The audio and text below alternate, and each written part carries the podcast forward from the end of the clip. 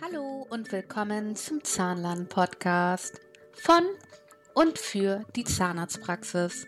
Es geht um Praxismanagement, Hygiene, zahnärztliche Abrechnung und meine Meinung dazu. Also viel Spaß damit!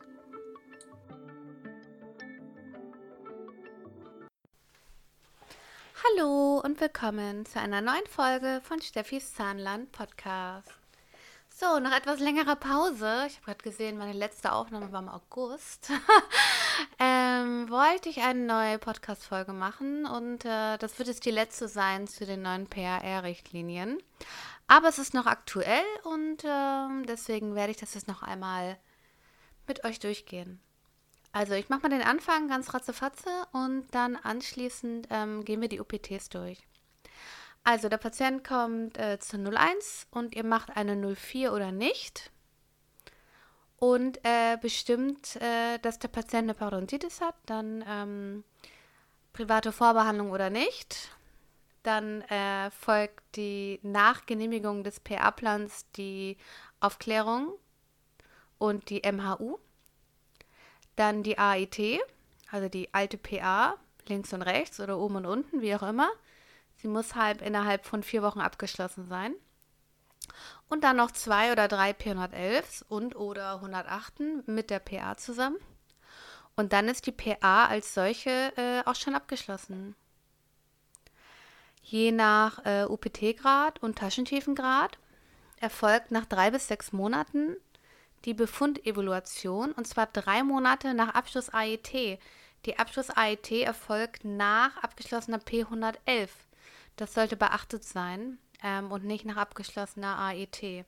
Da gibt es ähm, dann immer gerne mal Differenzen von drei, vier Wochen. Und wenn man die drei Monate ganz genau nimmt, der BEV, dann ähm, passt das abrechnungstechnisch nicht mehr. Also drei Monate nach abgeschlossener AET äh, erfolgt die BEV. In der BEV werden nochmal die Taschentiefen gemessen, Blutungsindex, Blutungsindex, Plug-Index, Lockerungsgrade, Fokationsbeteiligung, ja, und auch laut BEV noch röntgenologischer Knochenabbau, der ja nicht erfolgen kann, weil man macht ja nicht ein Röntgenbild drei Monate später. Also. Man soll trotzdem eine Art Vergleich zum PA-Antrag stellen und ähm, entscheiden mit der BEV, ob bei den Sechsertaschen noch ein offenes Vorgehen durchgeführt wird oder mit der UPT begonnen. Wenn jetzt bei den Sechsertaschen beschlossen wird, dass noch ein offenes Vorgehen stattfindet, wird das nur angezeigt an die Krankenkasse. Die chirurgische Vorgehen kann sofort beginnen. Und nach dem chirurgischen Vorgehen wartet man wieder drei Monate und macht eine erneute BEV. Und dann beginnt die UPT. Wenn man kein chirurgisches Vorgehen macht, beginnt die UPT nach der ersten BEV. So die häufigste Fragen. ATG und MHU darf man in derselben Sitzung abrechnen. Man darf sogar ATG, MHU und AIT in derselben Sitzung abrechnen. Alles muss zeitnah erfolgen und darf erst nach Genehmigung seitens der Krankenkasse abgerechnet werden. BEV und UPT geht auch in derselben Sitzung, sofern von vornherein klar ist, dass kein chirurgisches Vorgehen angewandt wird. Das sind jetzt so die Basics und das Wichtigste im Zuge der PA. Die PA wird komplett über PA-Plan abgerechnet, auch die UPT, auch die BEV, alles, die 4, das Porto, wird alles über den PA-Plan abgerechnet. Ähnlich wie bei Kieferbruch, wenn man K7 hat. Ja, oder K8 oder was auch immer in der Geschichte, wird immer wieder über den PA-Plan abgerechnet, der schon mal genehmigt war. Okay, jetzt starten wir mit den UPTs. Okay, starten wir mit einem Patienten, der UPT Grad A hat. Die UPT-Zeitraum beginnt mit Start der UPT. Das heißt, mit der ersten UPT beginnt der Zeitraum, dass innerhalb von zwei Jahren bei Grad A eine UPT auf Krankenkasse abgerechnet wird. So. Ähm, bei der OPT Grad A, wie gesagt, einmal im Jahr und der zweite OPT müssen mindestens zehn Monate Abstand sein. Die UPT umfasst eine sogenannte Zahnreinigung aller Zähne. Auch die Zähne, die vielleicht keinen PA-Befund haben, ja, die nur eine Dreiertasche haben, die werden mit gereinigt. Also UPT ist für alle Zähne. Ähm, dann Mundhygiene-Kontrolle, gegebenenfalls Mundhygiene-Einweisung und bei Vierertaschen mit einem Bob oder Fünfertaschen, wenn notwendig, die subgingivale Reinigung. Bei Bedarf auch unter Injektion. Das ist im Gesamten die UPT-Leistung. Bei jeder zweiten UPT darf ein Parodontalstatus mit zusätzlich abgerechnet werden. Der erste Parodontalstatus erfolgt ja mit der BEVA, also mit der ersten BEV nach der PA. Das ist immer Basis für die erste UPT-Maßnahme, egal in welchem Status der Patient ist. Also nach dieser BEV, nach diesem Status wird die UPT gemacht. Ähm, da wird auch bei der ersten, bei der BEV wird ja auch der Bob genommen. Das heißt, auf dieser Basis äh, wird die UPT dann gemacht. Deswegen sollte zwischen der BEV und der ersten UPT nicht zu viel Zeit liegen, weil ja der Bob-Wert äh, von der BEV genommen wird und die Taschentiefe, um halt zu gucken, wo noch Subgingival gereinigt wird. Ne? So, beim UPT Grad B ist der Abstand der jeweiligen Termine mindestens fünf Monate. Bei Grad B bekommt der Patient zweimal im Jahr die Maßnahme, also insgesamt viermal innerhalb von zwei Jahren.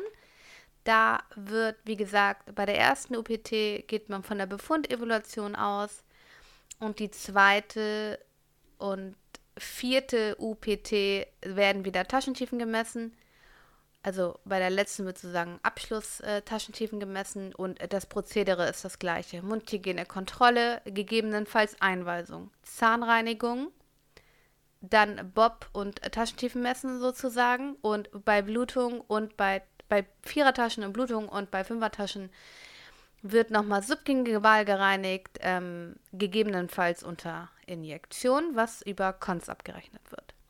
Bei der UPT Grad C gibt es sechs UPTs in einem Zweijahreszeitraum. Mindestabstand sind drei Monate. Und da ist das genau dasselbe. also, genau. Taschentiefen messen, Bob, ähm, Mundhygiene-Kontrolle, gegebenenfalls Einweisung. Professionelle Zahnreinigung, Vierertaschen, die bluten oder Fünfertaschen subgingivale Reinigung, gegebenenfalls ohne Anästhesie. Was die subgingivale Reinigung angeht, also die komplette UPT-Leistung ist delegierbar. Ähm, es obliegt dem Zahnarzt äh, zu herauszufinden oder auch der Prophylaxekraft selber, ob sie sich fachlich dazu in der Lage fühlt, diese subgingivale Reinigung durchzuführen oder ob dann diese UPT-Leistung sozusagen getrennt wird, dass erst die Zahnreinigung erfolgt und dann anschließend der Zahnarzt die subgingivale Reinigung macht. Halt, ja, ist schwierig. Also das muss man individuell in der Praxis entscheiden und besprechen, wie diese UPT-Maßnahmen erfolgt sind, weil diese subgingivale Reinigung sehr hoch bewertet ist, war ja anfangs die Diskussion, dass die UPT nicht delegierbar ist, weil es ja wie gesagt, diese subgingivale Reinigung beinhaltet, die auch Inhalt der AIT ist. Und die AIT ist ja abrechnungstechnisch schwer delegierbar. Ähm, weshalb da halt diese große Diskussion war, was äh, die UPTs äh, betrifft.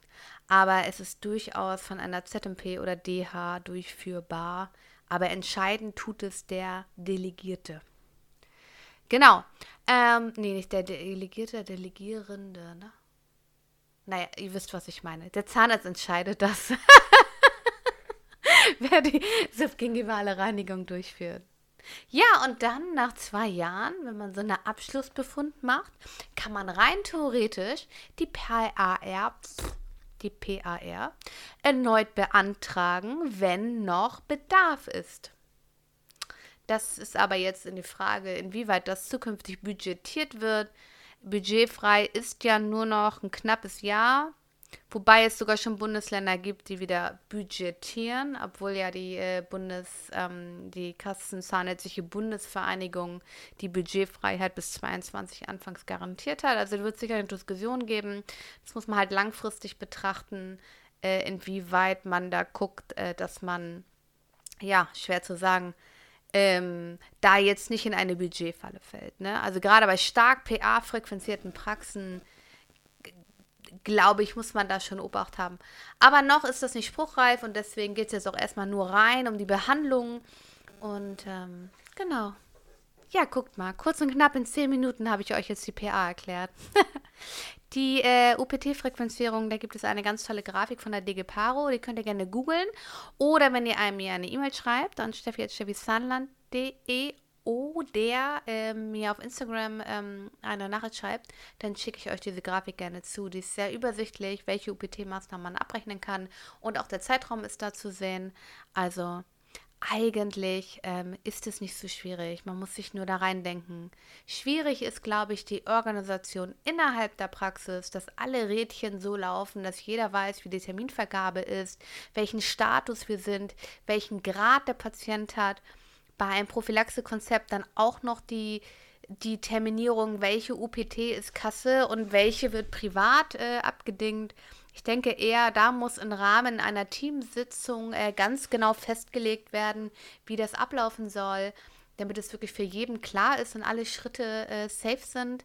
Ähm, und dann äh, dürfte das wirklich keine Probleme sein. Wichtig ist wirklich, dass innerhalb des Teams jeder weiß, wie es funktioniert und jeder genau weiß, was passiert denn nach der 04 oder wenn der Zahnarzt sagt, da muss eine PA gemacht werden, dass jeder weiß, welche Schritte als nächstes notwendig sind und die Terminvergabe entsprechend da ist, dass der Patient dann halt auch alle, alle Sachen mitnimmt und mitbekommt, äh, die, er, die er halt bekommt jetzt in der neuen Richtlinie. Ne? Zusätzlich zu den eventuellen privaten Vorleistungen oder Nachleistungen, die dann zusätzlich mit ihm abgedeckt werden können und dürfen.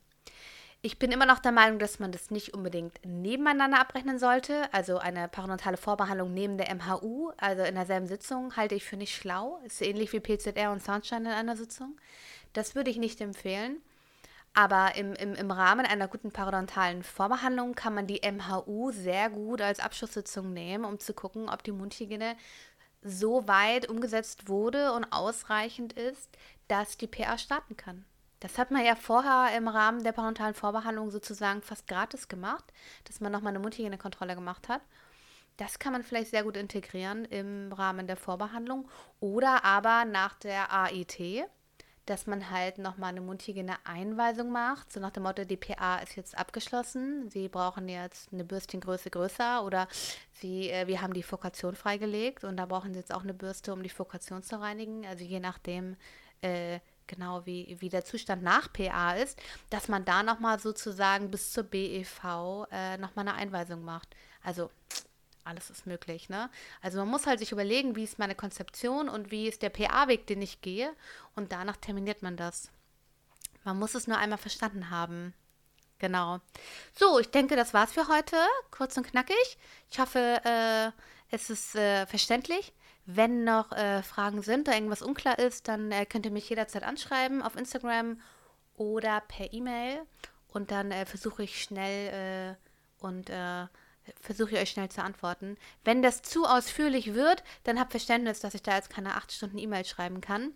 Aber für kleine, kurze äh, Verständnisfragen könnt ihr mich jederzeit anschreiben. Und wenn es wirklich mal was Großes ist ähm, und ich denke, das ist interessant für alle, dann mache ich da auch gerne nochmal eine extra Podcast-Folge draus.